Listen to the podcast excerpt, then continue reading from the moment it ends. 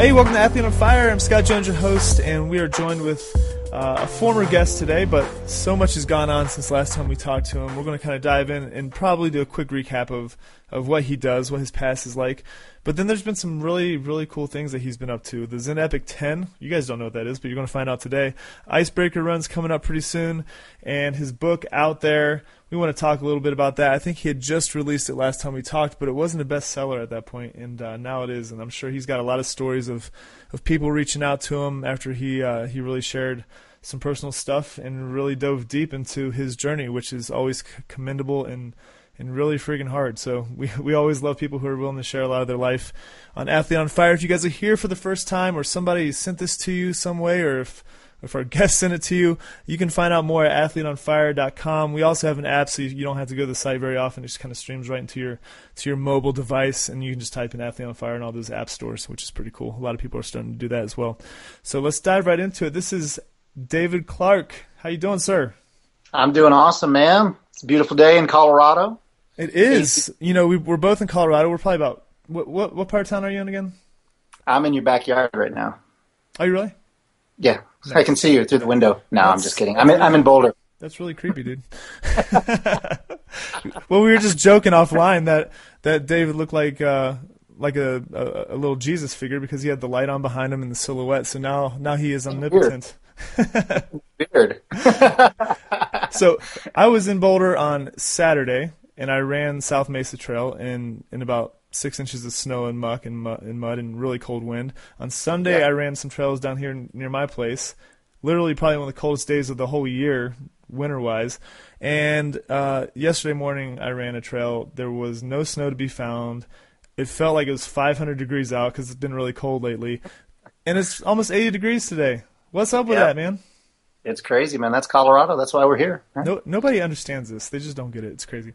So, well, it, the weather here matches my my own emotional weather forecasts. You know, constantly changing, constantly evolving, switching. So it's a good match. so th- this is um this just popped into my head. I should have talked about you. I can edit this out if if, if there's a if there's a negative answer to this question. but uh, I was going to ask before and I forgot. Is there any way that we could we could uh, possibly do a giveaway for for one of your books to the listeners? Oh, that's totally unreasonable. Okay.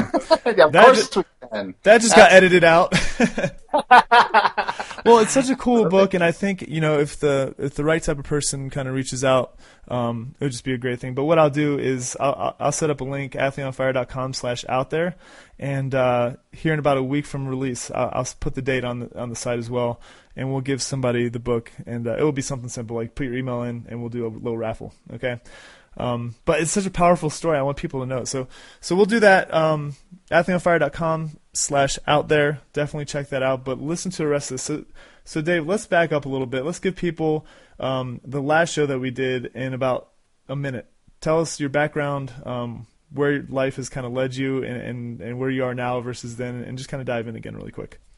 Sure. Um, well, I have that distinction of, of being called a uh, formerly mor- morbidly obese alcoholic. I think is the one that's put out there the most. Um, I used to weigh 320 pounds. Had a whole host of medical conditions: uh, heart condition, diabetes, high blood pressure, two herniated discs in my spine that I didn't even know about at the time, and the list kind of goes on. And um, you know, I've said that I don't think that drugs and alcohol and food were the problem for me. They were the symptom. It was uh, it was a the symptom of a, a underlying condition, and running kind of helped me address what that condition was and kind of reinvent myself. And and you know, it started out as very recreational, and it's taken me to you know the world of ultra marathon running and and stuff like that. Awesome. And and the the book out there was it based on on your story uh, of how running kind of helped you get out of that? It is, man. I mean, it's it's. Um, I think it makes for an interesting case study, right? Because you know, not everyone needs to lose 160 pounds, and not everyone probably wants to go run Badwater, you know, 135 mile race across Death Valley. But I think we all do instinctively know that you know we can change that there's a better version of ourselves inside and you know we're not necessarily constrained by um, the perceptions that we have of ourselves. Um, and so I went, I went into out there from that kind of perspective. You know, it's it's got weight loss in it, of course. It's got running in it. It's got addiction in it, but it's not necessarily as much about those particulars as it is what the mental process of the journey was like. You know, what what it was like to stand on the treadmill for the first time, weighing 300 plus pounds, and you know, showing up at my first race and kind of deconstructing the image I had of myself as that guy who couldn't lose weight, the guy who couldn't shake addiction, and creating the image of of the ultra marathon runner and and the, the determined, more focused me. What what was the habit or the characteristic that you now looking back notice that you really did not possess that since has has kind of changed your life? If there is one um, that really stands out. Well, you know, addicts are really good at giving up on themselves. You know, it's it's almost it's uncomfortable sometimes to believe in yourself. You know, because that that that kind of puts the the emphasis on you. You know, that you have to follow through on that. So sometimes it's easier to just disconnect and. I certainly did that a lot. I would shy away from from challenges sometimes, and even even though there are times in my life where I did the opposite. You know what I mean? Like in business and in my career, I was I was very A type. I think that's the confusing thing about the picture of the alcoholic, right? They they can be very driven people. You know, there's a lot of athletes and, and business people and, and such who, who struggle with addiction. But then in the personal life, you know that you kind of withdraw away from that you know because because it's kind of an illusion you know you're creating the drive comes from creating a, a, a, a false image of yourself right you're afraid of being exposed so you put all this energy into building a business or a career so that people won't know you're kind of worthless and so then in your personal life you you totally withdraw and you you give up on yourself so that was it for me um i just was kind of got tired of you know feeling like a piece of shit, you know. I I think uh, a lot of people could relate to being tired of feeling like a piece of piece of crap. So, uh, moving back a little bit, I I have this. Well, I, I, think we've all heard the stories of the runner or or the, the the addict who took to running, or the person who had tragedy that took to running, and they use it as a form of stress relief, of course, but just as another escape. Is there is there harm in that, in your opinion? you know, I can only speak for myself, um, but it is something you have to kind of be aware of, you know, and, and not surprisingly, this is a topic that comes up a lot, um, especially with people who have read my book. And, and that's kind of like the, the 800 pound gorilla, right? Is like, is, is he addicted to running? Is he just as off balance, you know, but now he's running instead of popping pills and drinking whiskey? And, you know, I don't feel the need to like defend myself from that, um, but I do feel the need sometimes to to explain where where I come from on it. And you know, I think addiction has um, an, an, a destructive component to it, right? Like you can't be addicted to loving your kids or going to church or you know doing something that, that changes your life for the better. Um, so the addiction part is is the compulsive need to engage in something despite negative consequences. And certainly running can fall into that. You know, probably people listening who are like, "Hey, wait a minute, that's me. That's my running, right?" Because no no runner has ever run while injured, right? but so, but as an addict, I I know that voice, right? I know that voice, and and I make sure that um, I think we talked about this briefly last time that my running has to resemble my recovery. You know, it can't resemble my addiction and it's an ebb and flow. You know, there are some times where you are kind of white knuckling it, right? And you're like, you start getting some results, you start getting success. I mean, I never expected to be, you know, anything other than a back of the pack runner. So you start working hard, you start seeing some results, and there's a need to want to control that, you know, and to try to push into it and and make running, you know, another job or another another addiction. So I I, I back away from that. You know, when I when I hear that voice, and I know that I recognize it from from my past. So I spend a lot of time um, letting go. I mean, the whole thing for me has been a process of letting go. Yeah. You know, when I was that 320 pound alcoholic, strangely, if you'd have talked to me back then, I would have told you, you know, how awesome I was. You know, I'd have told you how I have everything figured out and how smart I am, and which is just a tragic joke. And walking away from that took that, you know, just getting beat down and going, shit, I don't know anything. You know, I I got nothing figured out, you know. So that's it's surrender. It's constant surrender. Awesome. I I, I love um, being told by the world that I don't know anything on a regular basis. it's, You're doing right. it's a challenge. I mean, it's challenge. It ha- it's going to happen if you put yourself out there, um, just a little bit outside your comfort zone. You're gonna you're gonna figure that um, things aren't as easy as they seem, but but they can be good. And I think um, so. I do have a que- not a question, but maybe an observation, and maybe just something to, for people who are listening. You know, I think uh, early on in ultra running, the, there were a lot of people that you would learn about that were running to run off their demons. And to each his own. I think it's a it's a like you said, it's a healthy outlet for people. Exercise in general is a healthy outlet for people. Um, but I, I think the takeaway too is these things, these endeavors, these goals to go run really far or do really big things are are really good for everyone. And and it might not be running for you, it might be something else for you, but really pushing your body and mind together at the same time.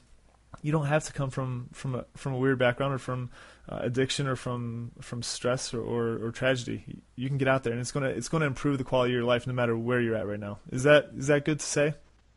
Yeah, I, I agree completely. I, I actually think that that desire to push those limits and find out what you're capable of is is the evolutionary response in in all people from you know ten thousand years of civilization, right? Like we we didn't used to have free time right? We were so busy hunting and gathering and, and shielding ourselves from the elements and animals and all that kind of crap that, you know, we didn't have time to just sit and think about how messed up we were, right? we were engaged in that, that activity. Um, and so obviously civilization has, has pushed forward mankind. But I think as a result of that, we've, we're kind of stuck with these, these barriers, these limits. Um, I actually was talking about this with a friend the other day that I'm not even sure there really is such a thing as limits, right? That that maybe all limits are created by human beings and they're they're buried in our mind um, as a result of you know this civilized. Well, I don't have to go out into the elements anymore. You know, I don't have to fight for my food. I don't have to fight off invading tribes. You know, so those things became somehow went from I don't have to do them to I can't do them. Right. You know, and, and nowadays we're in that place where, you know, your, your average person and certainly me looked at the task of running 100 miles and said, the, the instinctive response is, I can't do that. You know, but yeah. obviously that was not true. Yeah, it's probably not true for most people, really. It's not true. I, I believe that wholeheartedly.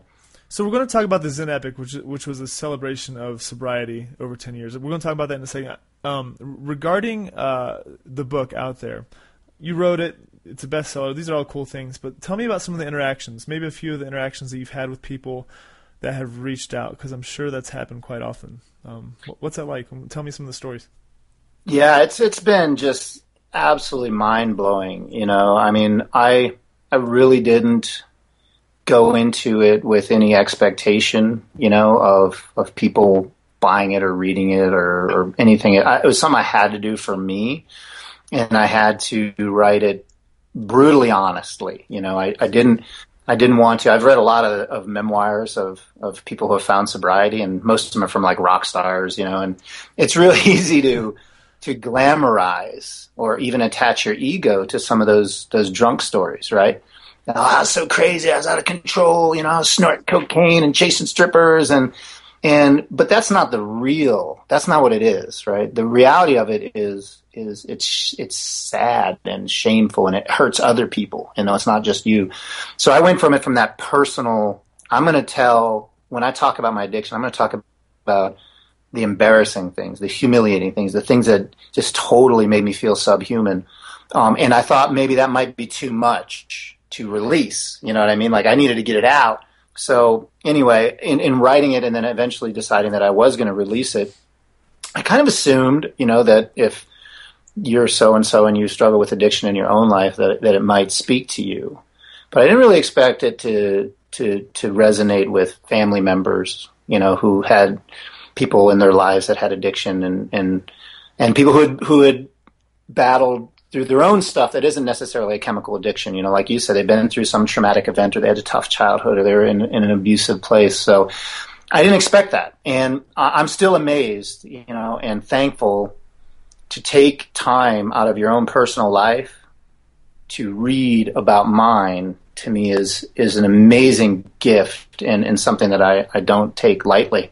So I've responded to every message that's ever been sent to me, whether it's through Twitter, Facebook, email, you know, um, and and I do so, you know, with um, with a lot of empathy. And but I've had um, I had a mom show up at the finish line of one of my races who had just lost her son to um, heroin addiction uh, overdose and um, she just showed up because she had read the book and she wanted to talk to me about it. And um, you know, those personal stories um, of people saying, you know, I couldn't understand what my son went through, but reading what you went through gives me some some sort of insight that you know he, even though he might have been doing really terrible things behaviorally, that he wasn't doing it because he was you know trying to hurt people. He was he was in a battle and, and a really hopeless one. And I think we know that, but reading the specifics of someone else's story maybe humanizes it a little bit. Yeah. Um, but probably the biggest thing. Um, I don't want to put any one thing over another, but but a, a, very big thing that happened to me was meeting this lady, Deb Kelly, and um, I met her. She's in Boston, and her 16 year old daughter, Sophie Kelly, had just died of an heroin overdose, and she was getting ready to run the Boston Marathon last year in, in Sophie's honor. And we just got into this conversation about how, you know, it's not just the addict themselves who who is touched by addiction. You know, it's the parents, it's the it's a whole group of people. So, you know, we just in conversation boiled down to there is like the the addicts themselves, right? The ones who are still out there struggling. There's there's the ones like me that have been lucky enough to to make it out alive then there's the the family members affected by addiction, and then there's the ones who didn't make it out alive. You know, the ones that that addiction they lost their battle. So that was those four groups that ended up becoming the quad Boston Marathon I ran. I ran the Boston Marathon four times in one day, and I did the last one with Deb um, for Sophie, and it was just, I mean, that put it all kind of full circle. Like being at that finish line and and feeling the weight of that was was life changing. Yeah. You know? So uh, probably what's happening with people finding you, besides the referrals and people sharing it with with people they think it might affect, is you know people are going through the addiction and then or they're going through the family member that has the addiction or whatever, and uh, and they just want to learn more f- to relate. I'm sure, and then they do an Amazon search and they probably find a handful of books and they just start reading, just trying to understand it. Is that is that how people are finding you? It is. Um, yeah, I mean, it's it's an amazing age, right? Like we live in an age where you can read a book, and then because of social media and stuff, you can reach out, right? Like that didn't exist before. So I I, I think that like the universe and its infinite wisdom, you know, allowed me to share my story at a time where it could be interactive and not just a one way. You know, it's not just like the book, and I don't get to see the individual stories that it's touching. You know, but but nowadays, like through Facebook and Twitter and everything, you can you can get that amazing interaction and, and see it touching other people. So that I mean that's just a, a tremendous a tremendous thing. I mean because ultimately what it is is um, it's the writing a book about addiction is humanizing people who are going through you know almost subhuman circumstances. Right? You're you're you're devolving to where you're you're almost not a real person anymore. You're so selfish, so internally twisted that you would do things like stealing and lying and cheating and, and that, that, that they wouldn't do. It's just it's they've they've gone totally inside to the addiction. So I'm going to talk about. I have one more question that just popped into my weird head, and uh, and then we're going to go into some some of the fun stuff like the Zen Epic. I don't even know what your 10, 10 things were, so I, I can't wait to hear them. Um, and I have friends. I, I have friends that've done some crazy stuff for like their 60th birthday, were really adventurous climbing and all this stuff. But okay, so I'm thinking here, and this is this is something that comes up with runners all the time, talking about how we were back in the days, hunters and gatherers, and how our bodies are really um, probably meant to move like that. You know, it's it's it's well documented. It's a easy it's an easy way to explain things. But but going back into other behaviors, you know, the stresses weren't there. We weren't sitting around worrying about things like you just said. But was addiction something that was innate is addiction been around forever? Is it, is it, is this a new concept? You know, that's a, a powerful question. You know, and um, I think that addiction is, especially chemical addiction, is is a symptom and not a con- not a problem, right? Like, so I think the underlying problem is is loss of self, right? Like we lose the ability to just be connected in a simple way to who we are, and we create these pictures of how the world is supposed to be. I think supposed to be are probably the, the two most or three most damaging words, you know, as, as modern humans, you know, it's supposed to be this or it should be this. And so we start creating futures and attachments and then things don't go out the way we think they are. And, and that creates this suffering and this need to control more and more. And that manifests itself in the addict as in for me especially, I, I couldn't just stand still and be David Clark, and I couldn't just be me. You know, so if I wasn't out trying to build a business, you know, trying to accomplish something, then if left to just sit and be me, I couldn't. So I would drink, I would use, I would eat, or I would do something to stop the inner chatter. You know, it was it, it just had to go away. So you're constantly trying to um, quiet yourself and find happiness from the outside in right. and and not the inside out. So loss of self back in the the caveman days might have looked something different. I don't even know what it would look like. But, the, Cro-Magnon equivalent of a first world problem. Right? I know. Like, what would you what would you do? Like, are you just picking your toenails too much, like to the stubs? like, is that what you're doing? Trying to feel some pain? I don't. I really don't know. I'm not trying to make light well, of maybe, it. Maybe it manifests itself in, in aggression, right? And Yeah. and and you know abusive behaviors towards other people. And I, I don't know, man. Someone Yeah. much smarter than me is going to have to address those issues. But I'm pretty sure that. For me, no matter what time era that I lived in, I'd have been a fucked up addict, and I had, had to fix the problem. Cocoa leaves. Cocoa. I might have invented it, right? You might Like, have invented tobacco. You'd be a very wealthy man, actually. That's that's what Well, would that, have the happened. Irish invented whiskey, right? Yeah, Water. exactly. All right, so goofiness right there. All right, so uh, before we get into Zen Epic 10, I do this with every guest, no matter if I prep them or not. I'm going to put you on the spot. But I want something tangible. I want to work out. I want a, ch- a physical challenge that people can go try, whether whether it's running or in the gym, whatever. So what do you got for people? So, and you, you, you really do mean the the a physical Yeah. workout, Yeah, I not want, just I want something tangible for people to go do. Maybe they'll listen. Maybe they'll be listening to the show while they, while they do the rest of it. You know. Sure. Um, so the the most common advice people give in, in ultra especially, but I think in all of running is don't go out too fast, right? So my advice is on your next run, go out too fast. Go out as fast as you possibly can for a predetermined distance. Let's call it five miles. Go out as hard as you possibly can and blow the hell up and deal with it. Because you'll find, just like in life, that once the wheels fall apart, you're going to learn a lot about what's under the hood and what's in there. So take it five miles, go out so fast you blow up, and then hold on for dear life. I love. You know what? I I love that on so many levels because everyone says don't go out too fast, and that's with the hopes of finishing something. But every kid that you'll see that's under 18 years old that wants to win, they go out too fast. They push themselves and they adapt because of that. I know the first 5K that I ever ran, it it wasn't before I was 22. I, I was doing all power sports. I went out too fast and then I suffered for the last mile. But even even looking at times over my whole life, like it's still probably one of the better 5Ks I've ever done. Um, Ryan Atkins, who's one of the best uh, obstacle racers in the world, uh, he was out here in Colorado, and I went went to go have a beer with him, and he was talking about. I was asking him what his strategy is. He's like, I go out as hard as I can, and then I just hold on for dear life and see what happens. And he wins every single week. He just won a 50 miler last week. He's he's a beast. Um, but isn't that isn't that powerful? Like to see what you're made of. I mean, I'm such a wimp anymore because I've been following so much of the science behind it. But you really got to see what you're you're made of, right? I agree. I mean, to me, like the ultimate gift of running, like the ultimate goal is to learn something about yourself you don't know, right? And I going out too slow or or not going out too fast, I should say, the result of that for me was being a back of the pack runner.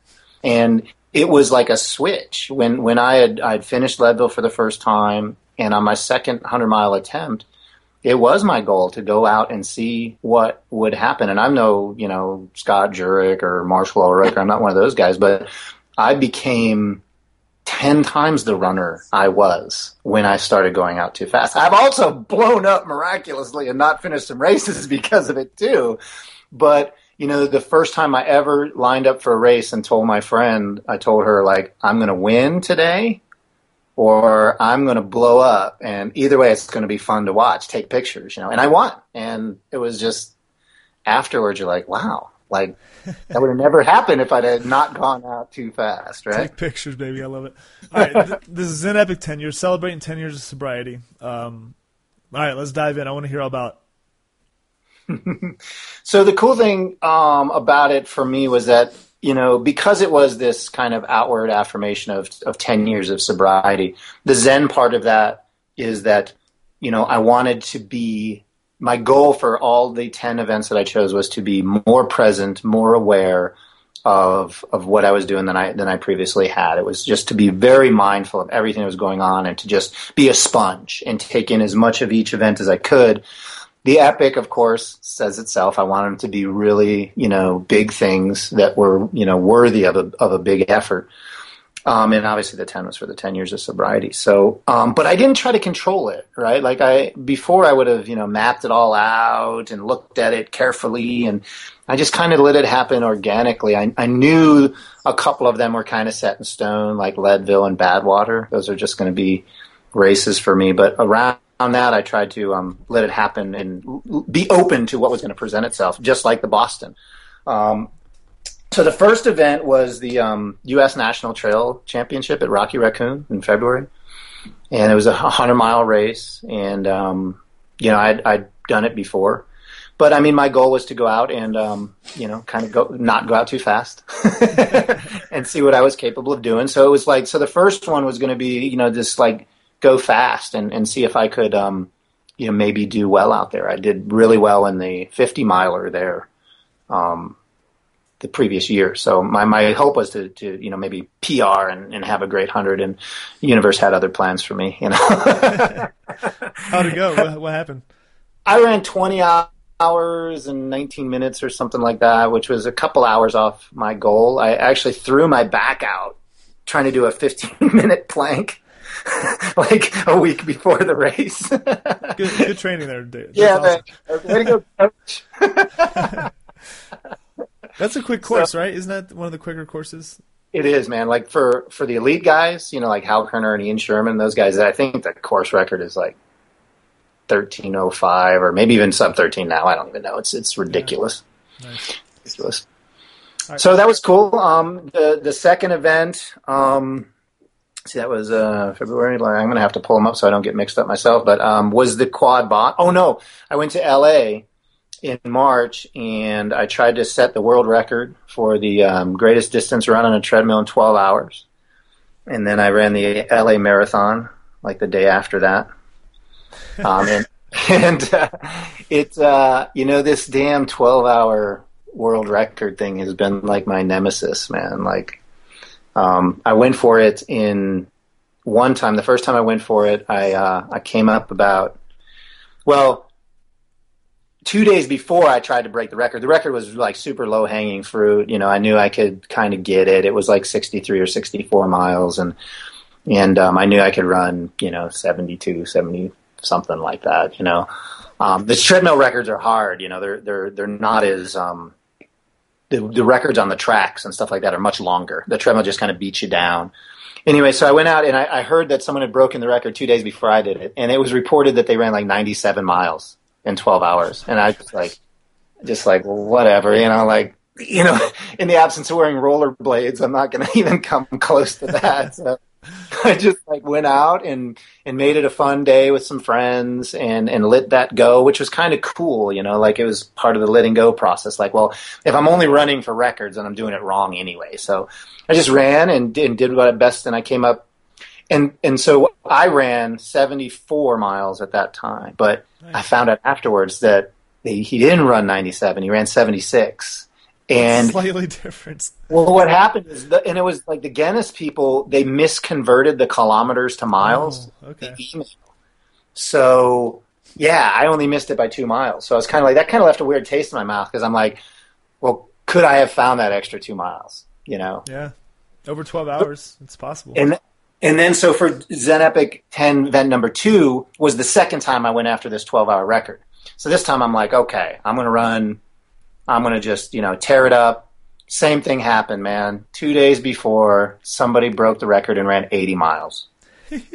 and so I, I hung it out there and I ran 77. And, but that was all I had, man. I PR'd 50K, 50 miles, 100K. I PR'd everything on the way. So when I got off the treadmill, it was like no hard feelings. Like that was, that was what I had. It was, it was really, really cool. It was, and it was cool to know, you know, like kind of going back to what we were talking about before about trusting yourself and, and not giving up on yourself. It was cool to um, kind of, if you can observe yourself from the outside, to, to like watch. Um, I was happy that I was able to to push hard through to the end, knowing that there was never going to be any record, right? That, that that really wasn't going to happen. But but I wanted to see how close I could come, so that was really pretty cool. Yeah.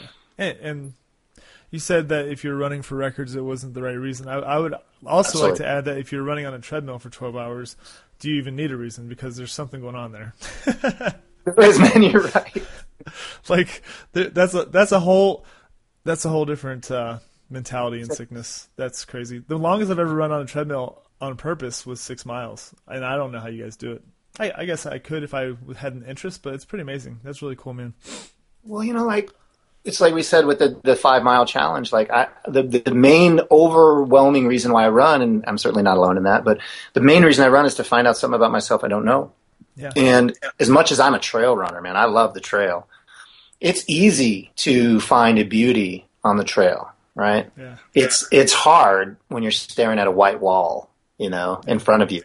So you have to go inside. You can't you can't go outside to find beauty when you run on a treadmill. You have to look inside and you have to you know, find a comfortable place, you know, where you're okay with pushing yourself, but you can let it go enough to just be there and be present. And so it's, it's it presents its own kind of twisted beauty.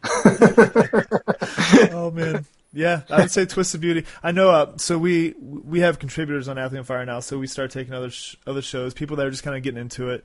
Um, and these these two girls up in uh, up in Canada they're they're on the the 100k team for for Team Canada. They're really really peppy. They have a great they have a great approach and they're getting really good at the podcasting thing. But uh, Ariel of Ultra Dirt, if you guys are listening, go check it out. Um, she's about to go try to break the the 50 and the 100 K or 1500 miler. I, I, wasn't prepared to share this, but she's doing it in a week from Friday, I think. And they're doing it for a charity and for a cause, and, and it's going to be a pretty cool big thing. But man, the mentality, you know, she, she treadmill or track. Treadmill. Treadmill, awesome, awesome, yeah. good for her. So that's yeah, I I'll shoot you. You know what I'll do? I'll introduce you guys, and you can give her a couple pointers, maybe, because it'd probably help. I can tell her what not to do. I can tell her how to come up just short. Don't look at social media two days before, so you have no idea what the record is. That's uh, probably, probably something pretty All right, smart. So we, that's four. So we got the U.S. National Trail Championship, 12-hour treadmill, LA Marathon, 12-hour treadmill. Well, the treadmill the treadmill attempt and LA marathon was actually event number two. Oh, that that was a combo event. Okay. Yeah, so I, d- I did the 12 hour run, and then I actually ran the LA marathon with a, a few friends um, as the victory lap. I guess you call it that. I don't know. it was pretty cool. It was for Runwell, so it was for a group that um, you know uses running as a mechanism to help people get out of addiction. So it was oh, cool. like the people I was running with were like myself; they were former addicts, and, and so it was really kind of cool. It's really cool. Yeah, we'll give them a shout out on the show notes and what did that feel like a jog? Did that feel like a lap around Wash Park or easy jog after being on the treadmill, or was it really really hard? You know, it's one of those things where definitely sitting in the car at Dodger Stadium at 4:30 in the morning, I was questioning why I felt this was an important thing to do. like, why can't you just run the 12 hour, you dumbass? but, um, but it was it was cool, man. I mean, it's a the body's an amazing thing, you know. Like I ran you know the first eight miles or so is pretty pretty tight, pretty painful, and, and eventually just loosened up. And I ran a reasonable marathon. You know? Yeah. Do you, do you do any strength or or core stuff? Do you do a lot of that? Do man, I do. I do a lot. Um, Good. I do a lot of uh, balance, agility, proprioception, single leg squats, core work. I own a gym, so I like. Yeah. You know, I'm a big proponent of strength training, and um, I think that's why I've been able to knock on wood, stay injury free. You know. Yeah. You know, I, I know Ian Ian Sharman pretty well, and every time I see him in person, we have this talk all the time. But just the way that really high level ultra runners look versus like marathoners and, and shorter distance stuff. But the, the goal of mar- the marathon and anything below that for the elites is speed. So even Yeah. if you watched Boston this year, if you if you watch the broadcast, they were talking about the average um, kilograms that the best uh, runners in the world have dropped over the last 15 years, and it's pretty significant. Um, Wow. But then ultra runners like fueling is is the big thing, and then durability because you're on trails for so long. So if you have little frail, skinny skinny legs, like the durability thing comes into play. So when I'm t- trying to explain to people who are getting into the longer distances how important strength and range of motion and being a durable athlete is, it starts to click a bit. So that that's cool. I always like to ask ultra runners um, what their strength regimen is. Plus, if you own a gym and you don't go use it, that's just silly. So, uh, all right, so let's keep going through this epic ten here. So number four was the Quad Boston Marathon. Um, I was uh, I did that in April. So I ran just kind of logistics wise. I, I started at the the starting or the finish line rather, and um, ran to the start in Hopkinton. For those that don't know, Boston's a point to point course. So I ran out to the start, then I ran back, then I ran out to the start and did the official Boston Marathon with with the group. Um, I was the last official starter of the Boston Marathon. Nice. they were pulling up the timing mats as I came there. we we had it timed almost perfectly. Like I knew when my wave went off. It was really tough because You just ran Oh. three marathons, but continue. well, yeah. besides that, logistically, logistically, it was tough because the B, the Boston Athletic Association, um, they were very gracious and they let us do the run. Um, but they had some rules. We weren't allowed to wear hydration vests or any type of backpacks because of the bombing and the security. And so the first marathon, it was easy, right? Like I had my crew following me and I could stop. But as they started setting up the course and closing down the roads, it became harder and harder for my crew to find me. And I couldn't carry nutrition in a pack. So it was like literally like in my hands. So by the time we were maybe t- 10 miles into the third marathon, I lost contact with my c- crew entirely. And, and so the nutrition part became very difficult. Wow. And then when we finally made the start of the official marathon, the marathons aren't ultras, right? Those aid stations are like Gatorade and water. You know, they didn't have food. So I was literally like picking up packets, gel packets that people were dropping. Like if I saw anything in the road and it was raining, it was like 38 degrees and rain, I would like picking up gel packs and like, running up to people on the side of the road and like, are you done with that sandwich? You know, like That's pretty So- awesome, dude. it was pretty intense. Okay, since you were the last official starter, did you? That's actually kind of a cool stat, you know. Um, were you trying to run people down, or were you just trying to finish? You know, it became, fun. It became this really beautiful thing that, um, like, so starting in the pack, you know, we started running, and what happened is we got we were about a mile from the from the start, mile from finishing the marathon three, and there's like this bottleneck coming out of Hopkinton, and the police stopped me and made me get off the road and let the whole race come through.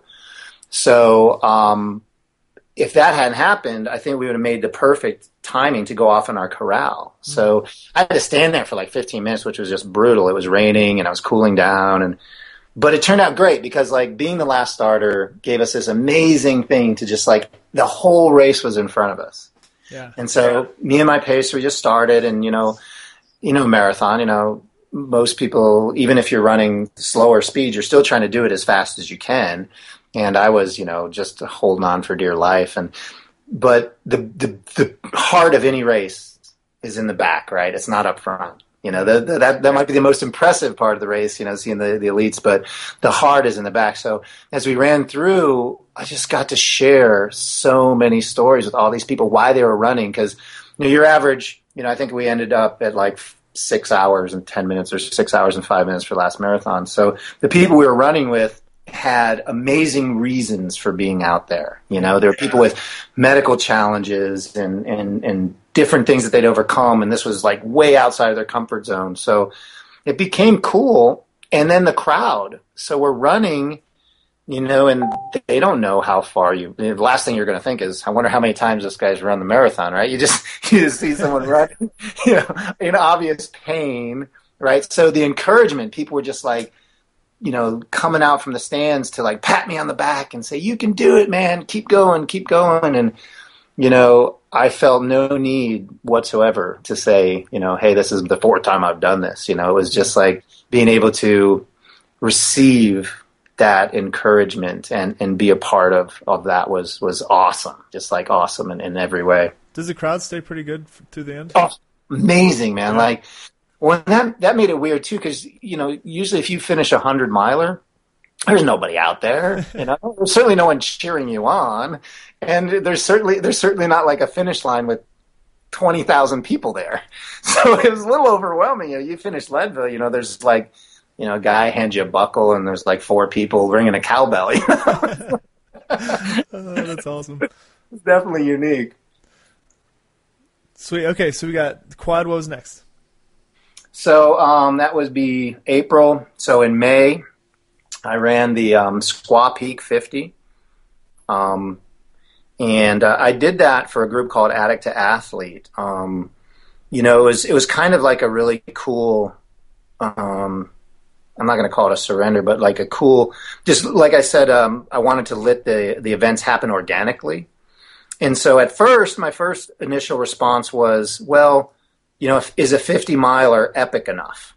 You know what I mean? And then you know, my answer to that question was like just the fact that I answered that question you know, or that I asked that question. The answer is going to be yes. Of course, 50 miles is an insanely epic thing to do, and I never want to be in the place where, you know, I start treating that or taking it for granted. So um, I went out and I got a chance to speak um, about the book with with um, everyone out there, and then I got to run the race with with a bunch of friends. So um, it was an amazing race. Um, lots of people out there doing it for the first time. So I kind of took the opposite approach and just hung out with whoever I happened to be with. You know, like whoever was there experiencing that part of the race with me, I was just there with them and, and didn't feel the need to like go faster, go slower, or pay any attention to what time I was going to be finishing in. So it was it was really really awesome experience. Nice, it's pretty out there too. Um, all right, number six. Number six would be um, the, uh, or are we at six or five? I think we're on five, right? Uh, we have U.S. National. We have the 12 hour with LA Marathon. Then we have the other 12 hour. Was that a new one or is that the same? No, it was just one. Just one. one. Okay. The, the, other one was the year before. Gotcha, gotcha. And then we, okay, yeah, so now we're on number five. We're on number five, which would be the Badwater 135. Badwater. Nice. Yeah. And um, that was my third third time at Badwater. Um, much of the the book that I'm writing right now is is about my experience at Badwater. It was um, probably the most life changing experience I've ever had on a, on a race course. It was wow. it was insane. It was. I think that was the first time I really experienced the insanity that not only ultra marathoning is, but especially Badwater 135. You know, you hear, for those who don't know, you know about that race. You know, you hear the stories of like you know, people frying eggs on the road and, you know, hallucinating and, and I got to experience it all. Um, I went into that race feeling very trained, very fit. Um, I was, you know, definitely think physically I was capable of, of running it fast, um, fast for me. And, um, you know, somewhere around the 30, 32 hour mark. And, um, it just the wheels fell off almost instantly. Like I lost ten pounds in the first two hours. Oh my gosh! And like I was I was falling down onto the road. Literally, like at first I would this strange like impulse came over me. Like I'm running, I'm fighting off sleep, even though I'm only a couple hours into the race. And I would start to like my body would start to lower itself to the ground while I was running, and then I'd like wake up and go, "What are you doing?" Like keep running, and and eventually I lost the ability to control that. So my body would just go down and it would like throw me onto the road. And I would stand the road for 10 or 15 seconds and I'd jump back up and start running again. And um, my crew was obviously a little concerned and it caused this like tremendous amount of panic inside um, because, you know, I, I was, I, I, I just didn't know what to do. You know, I didn't know what was going on with my body. The race itself was so important. So I was struggling with all of the, the things that I'm usually pretty good at, right? Like over the years doing these big races, I've become pretty good at staying out of my own head. Yeah. You know, and, and letting it go and just trusting the process and being present. I'm usually pretty good at that, but all of a sudden I was terrible at it. I was, my mind was racing. I was thinking, how how am I going to run, you know, 120 more miles like this? You know, how how am I going to, you know, just so it became an all out battle, and um, you know, I, I, was in the medical tent at mile 17. Um, this is all that early. Yeah. Oh, it happened almost instantly, man. It was like literally like just like that. It took me three and a half hours, I think, to go the first 17 miles of the race. Oh my gosh. Um, by the time I hit mile 50, everyone behind me had dropped already, so I was in last place.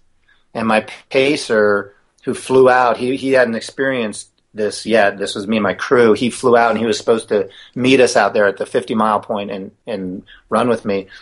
He figured he missed us because he saw the whole race come through. He's like, well, shit, that's it. That's that's the that's the end of it, you know. And then then then I came, staggering through, looking like death. And he was like, "Sweet, I don't have to work." And, well, and he's he's a good pacer because he just like could look at me and say, "You look great," when really. Like, you know, calling my kids and telling them that it was your dad loves you, right? So, um, it, uh, you know, at one point that was at the 50 mile point. Um, there was this kind of not a hard cutoff, but this cutoff where if you didn't make this point, I think it was mile 54, by such and such time, then you really needed to drop. You were urged to drop because you're going to really struggle in the heat of, of day two if you couldn't get, you know, far enough along the course. So Chris Kostman, the race director, actually came out um, at that point, and we were going up Towns Pass. It's a really long 17 mile climb and I was going in, in his words uh, about a mile on one mile per hour. And um, he did his best to. Uh, if you if you've ever been an ultra and you're in a situation where the race director and your crew are trying to talk you into quitting, you're probably not having a good race. Usually they're telling you the opposite, right? Like you look great, you can. They're like, dude, you're fucked. you know, like your day.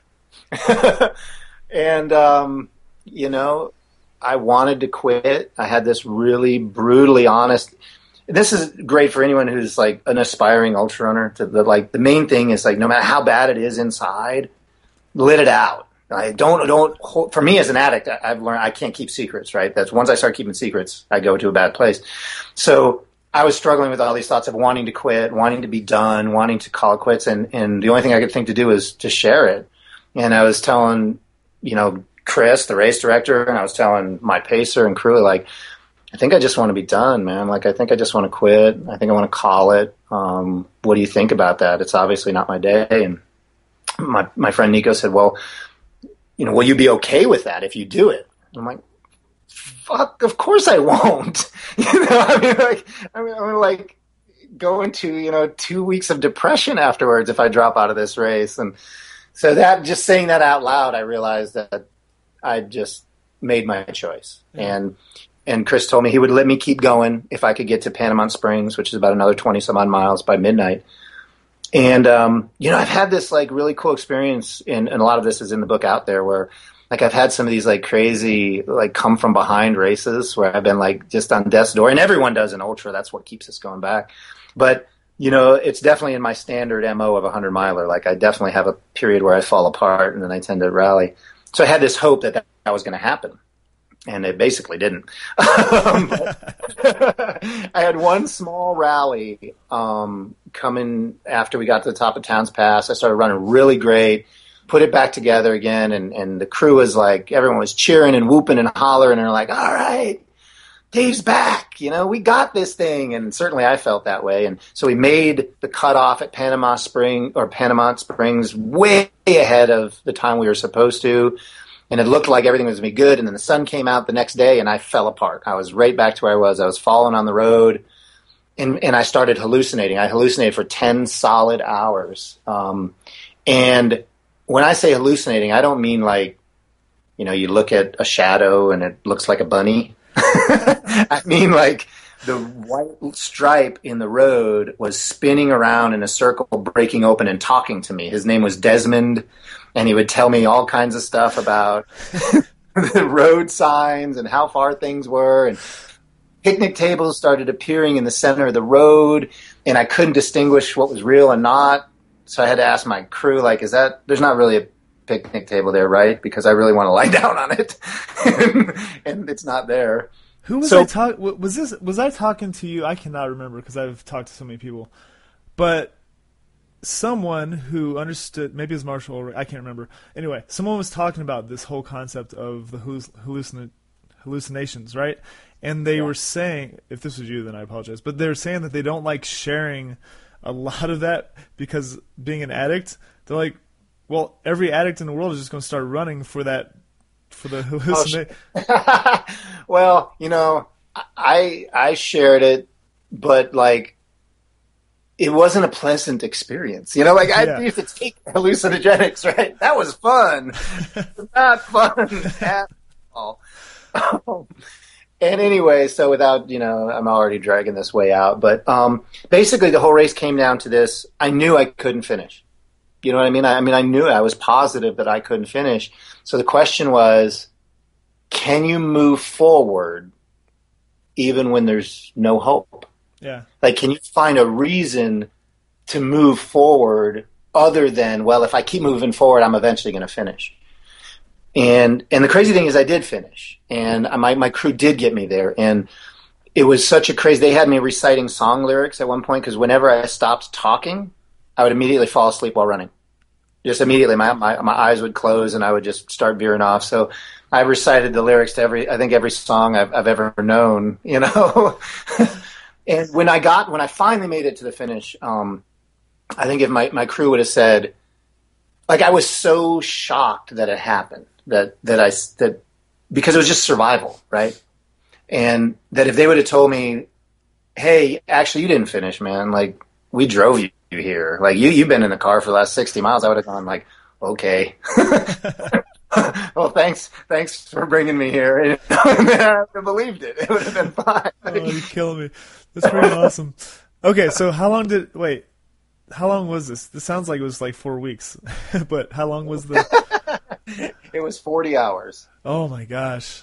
But the amazing thing about that, man, is like, and I'm still confused by this, is it was actually by 20 minutes my fastest Badwater. What? Yeah. Yeah. Wow. I don't even. I, I don't even understand. Like it was, I was so. I think I was so um, present in the struggle that I was running a lot better than I thought I was. Pace didn't really. You know what I mean? Like, Yeah. yeah, it was just. I was so internal. Like the the paces and the running was nothing. It was just. It was just all out survival. So it turned. It was beautiful, man. Like, and I was making notes. Like as soon as they put me in the car, like I started making notes because I'm like, I need to write about this and I need to sort through this. And I was like, told my crew, like, everything I said, you know, write it down for me. Like, let me know, like, this Yeah. is, there's something here that was, that was just really cool. Well, I've just decided five seconds ago that I'm going to re- release this on Becoming Ultra as well because we have a lot of first-time ultra runners over there, um, and just people that love the sport. So, uh, if um, uh, there's there's my permission. I know you'll let me, but um, yeah. So this will be really good over there. permission granted. I'm doing a lot of stuff off the cuff here. All right. Uh, so that's number five. You and Desmond ran Yeah. Badwater. Yeah, we can move to these a little quicker. I know I'm like rambling on. No, you're good, man. But uh, next one was uh, about two and a half weeks after that. I ran the Leadville 100. Oh my gosh, that sounds really fun. yeah, it was actually. You know that race race is very special to me, and, and out there is is um is as much as it is a book about the mental process of change and and becoming new. It's um more physically a story of, of the Leadville 100. You know, it's it's very much about that race. It was my first hundred, and uh, so that race is you know just an incredible incredible. There's no other ultra like that. You know, every they all have their own unique things, and in, in essence, every ultra is about you know being stronger than you think you are, doing more than you think you can, and, and overcoming and digging deep. But Leadville has, has managed to capture the essence of that in a way that, that no other race has, and I think it's because of the volume. You know, like there's there's no other hundred mile that I know of where you're going to be out there with a thousand other people. Yeah. You know, so it's like there are the aid stations. There's people there. There's a buzz. There's this real big sense of camaraderie. You know, at Badwater it was me, me, and a, and a big hole to the center of my soul. You know, it was, but out there it's it's a little more you know camaraderie, and, and it's you know I don't know if you can call it a party, but you know, Yeah, it's no, I get it. it's a joint experience. So I was able to uh, get my um, fifth buckle, sixth buckle, sixth buckle, fifth running buckle, and, and I have one on the bike too. So got that done. It was a great experience. It was it was challenging. You know, you know, obviously I wasn't fully recovered from what had happened to me at Badwater, but and we got it done. Um, amazing, thankful, lucky. and uh, the next one was um, something that I did locally here in, in Lafayette, Louisville area in Colorado. I ran. Um, so I'm a former New Yorker, one of those transplanted New Yorkers. Go Rangers, Yankees hat. and uh, you know, 9/11, you know, profoundly um, changed me as it did a lot of people, but it hit really close to home. And so every year I've, I've wanted to do something on 9/11 um, to just keep the the spirit of that alive, and not not the tragedy that happened. Right? I mean, certainly you want to honor the the brave men and women that that responded in that, and that people lost. But there's just this incredible come together, you know, in the country you know, and and everyone just forgot about the bullshit of politics and and what that meant. And there was American flags, you know, in every house, every corner, and and I love that. Man, I'm a profoundly patriotic person, so um, I like to to I wanted to do something special for that, um, and I wanted to honor um, New York in particular. Um, so I, I don't know where I get some of these stupid ideas, but I thought about you know there's 343 firefighters lost on 9/11. So I decided to run 343 laps on a high school track hmm. here in, in Lafayette.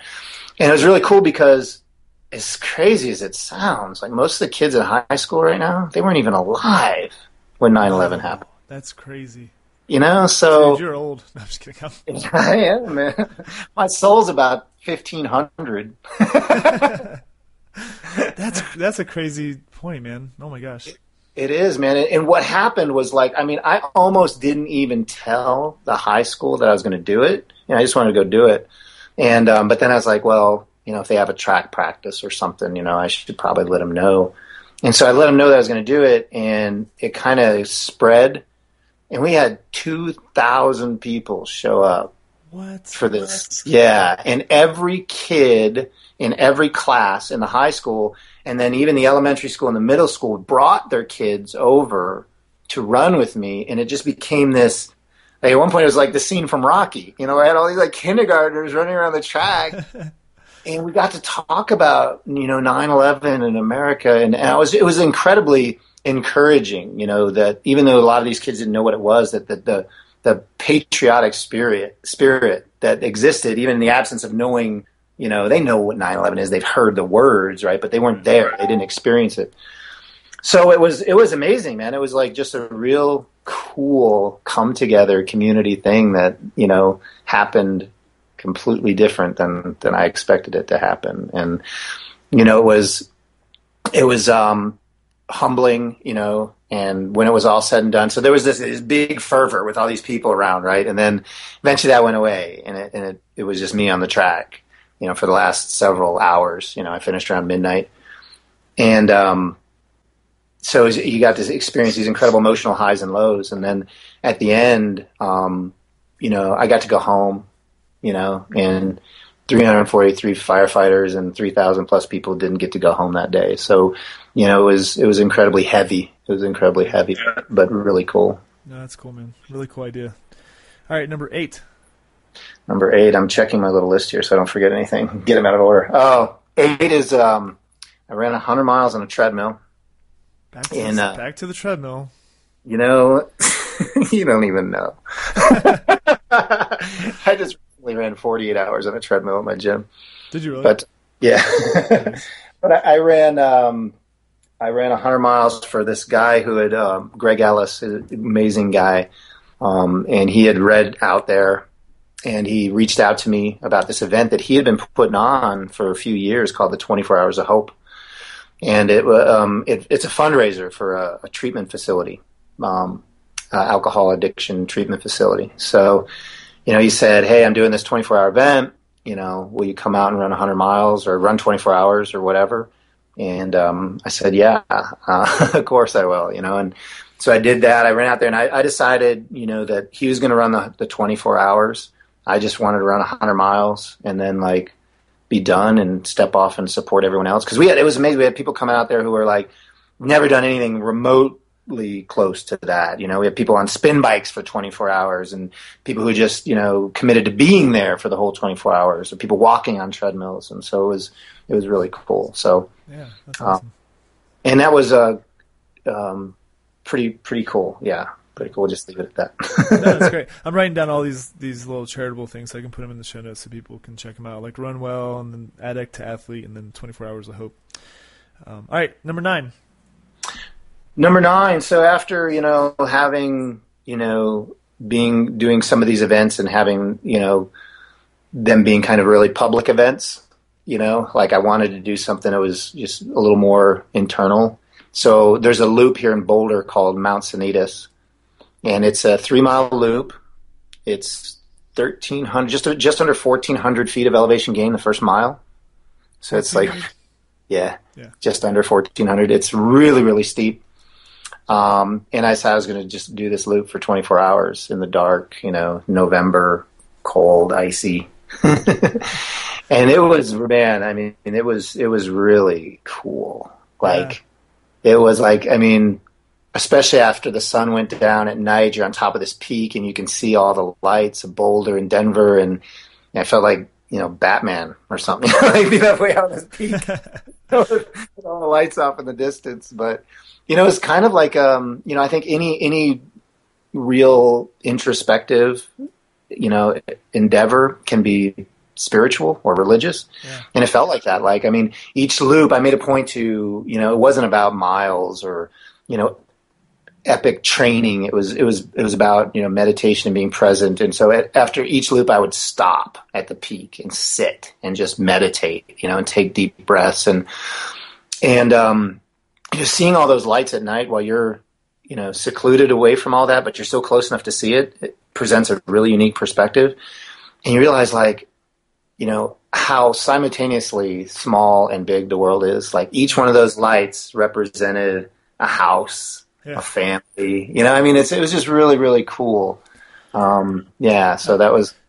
I, I think it's something I, I, I talk to people all the time about, like doing things when and where other people aren't is pretty empowering. It's pretty interesting. Like even the act of just getting up early and going for a run early. Nobody likes to get up really early and run before the sun's up, but if that's how you want to fit it in, or you just really kind of draw some strength of being the only person out there, I love it. I mean, I do it a lot in these little foothills near near my house, and uh, you know you get to the top of something, you see all the lights, you realize that you're doing something unique, even when there's literally millions of people within 20 miles of where I live. It's it's pretty cool, and uh, yeah, go definitely go out and, and try things that are gonna put you in a place that you feel kind of kind of special at the same time, but really kind of little at the same time too. It's kind of cool.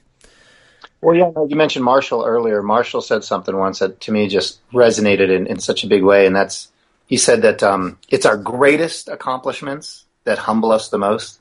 Yeah. You know, and, and, and that translates to the runs too, right? Like some of those those being doing something by yourself can somehow make you really appreciate more, you know, how connected you are to everything else by by pulling yourself away from it and feeling that gap. But it's funny because like I've trained on that loop, man. I've done that loop ad nauseum, you know, like hundreds and hundreds of times. But I don't think I ever I saw more of it at night with a flashlight. Yeah. You know what I mean? Then I saw in broad daylight doing it because, but then it was just like move, move, move, train, push, you know. And and this was like not that. It was like, oh, I never noticed this little trail over here. I'm just going to go over here for a while and see where that goes, you know, and then come back. And so it's cool. Yeah, that's cool. All right, number ten. Number ten. Um, I want to do a podcast on Athlete on Fire. That was number 10. No, I'm just kidding. number 10 was the uh, aforementioned, alluded to 48 hour treadmill run. Um, so I, uh, I didn't know what to do for the final event. And, um, you know, I thought about maybe going down to across the years, a race in Arizona that they put on. And I thought about, you know, what kind of ultras there were. And, um, and I can't remember exactly how it came up, but some of the dumbest things I've done have just been strange impulses. and so somewhere along the line, I got this this idea about running 20, 48 hours on a treadmill, and I didn't get the idea because I wanted to do it. It was more like how horrible would that be? you know what I mean? as soon as I thought it, I was like so mad at myself for even thinking about it. I was like, you dumb son of a bitch. Why did you even let that into your head? Because you know what's going to happen. You're, I, I knew I was going to find a way to want to do that, right? Yeah. And the reason I kept doing it was precisely because I didn't want to.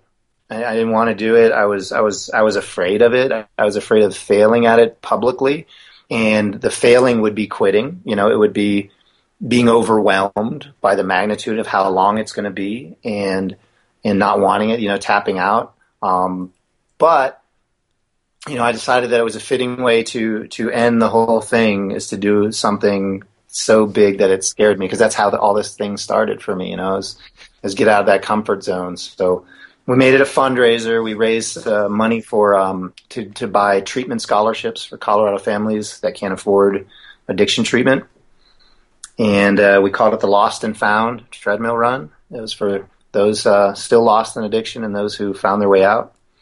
And I did it at my gym, and uh, started at 9 a.m. I think on Friday morning, and finished 9 a.m. on Sunday morning.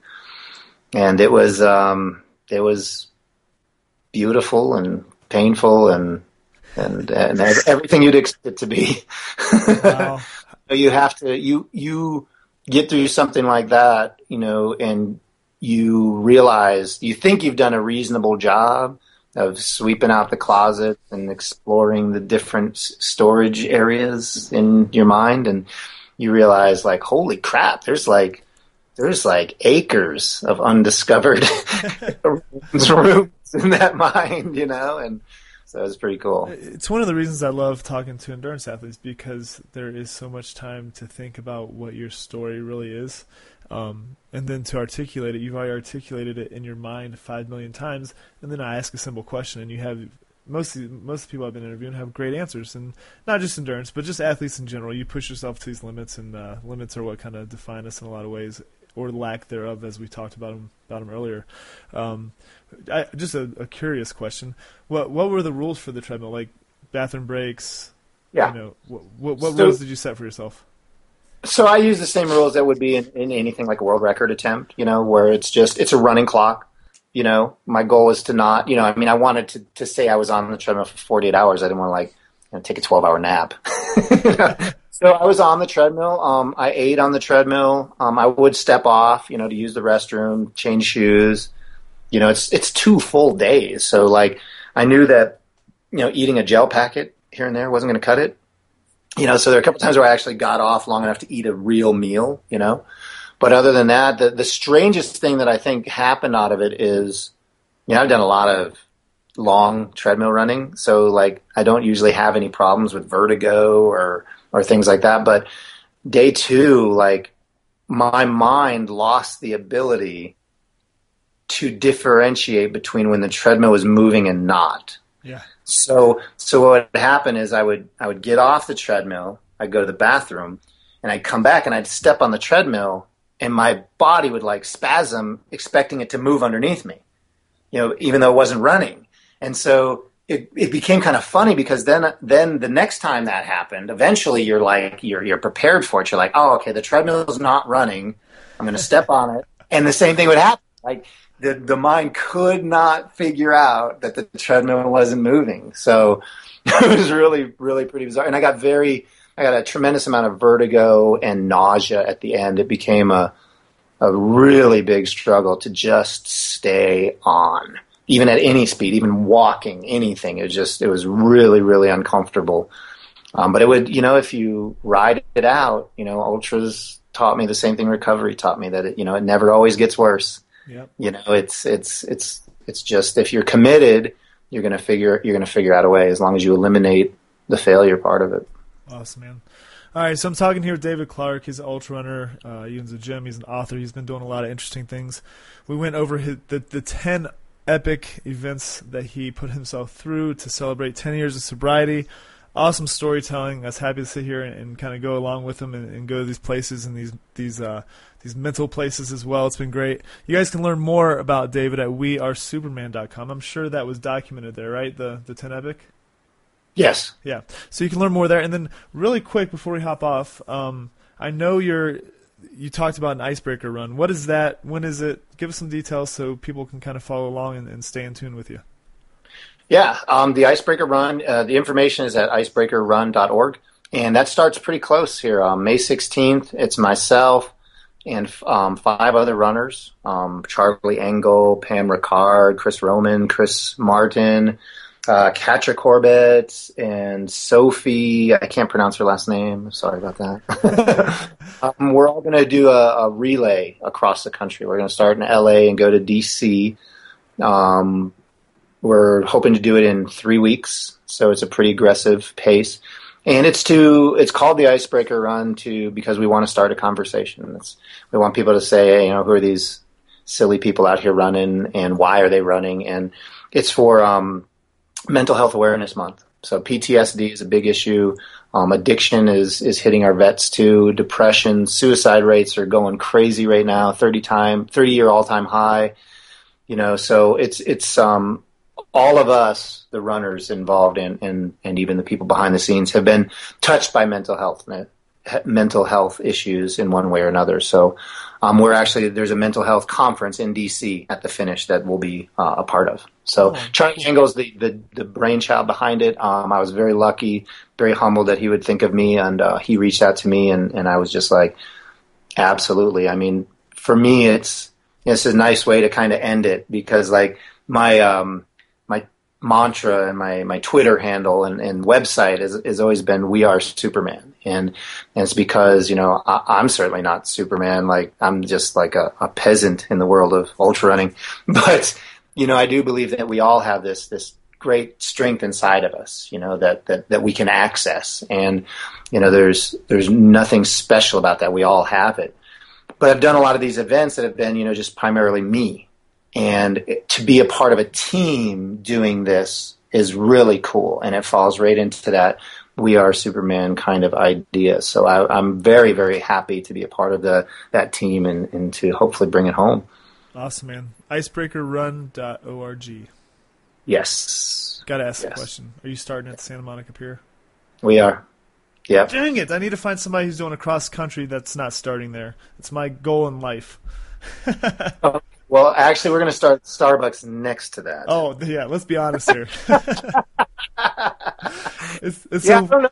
I, I, guess that's what everyone does, but um, I don't know. We're taking a little different route, though. We're we're going across the southern part of the country. Oh, cool. Like kind of a straight line, like through whatever that is, Arizona, New Mexico, Texas.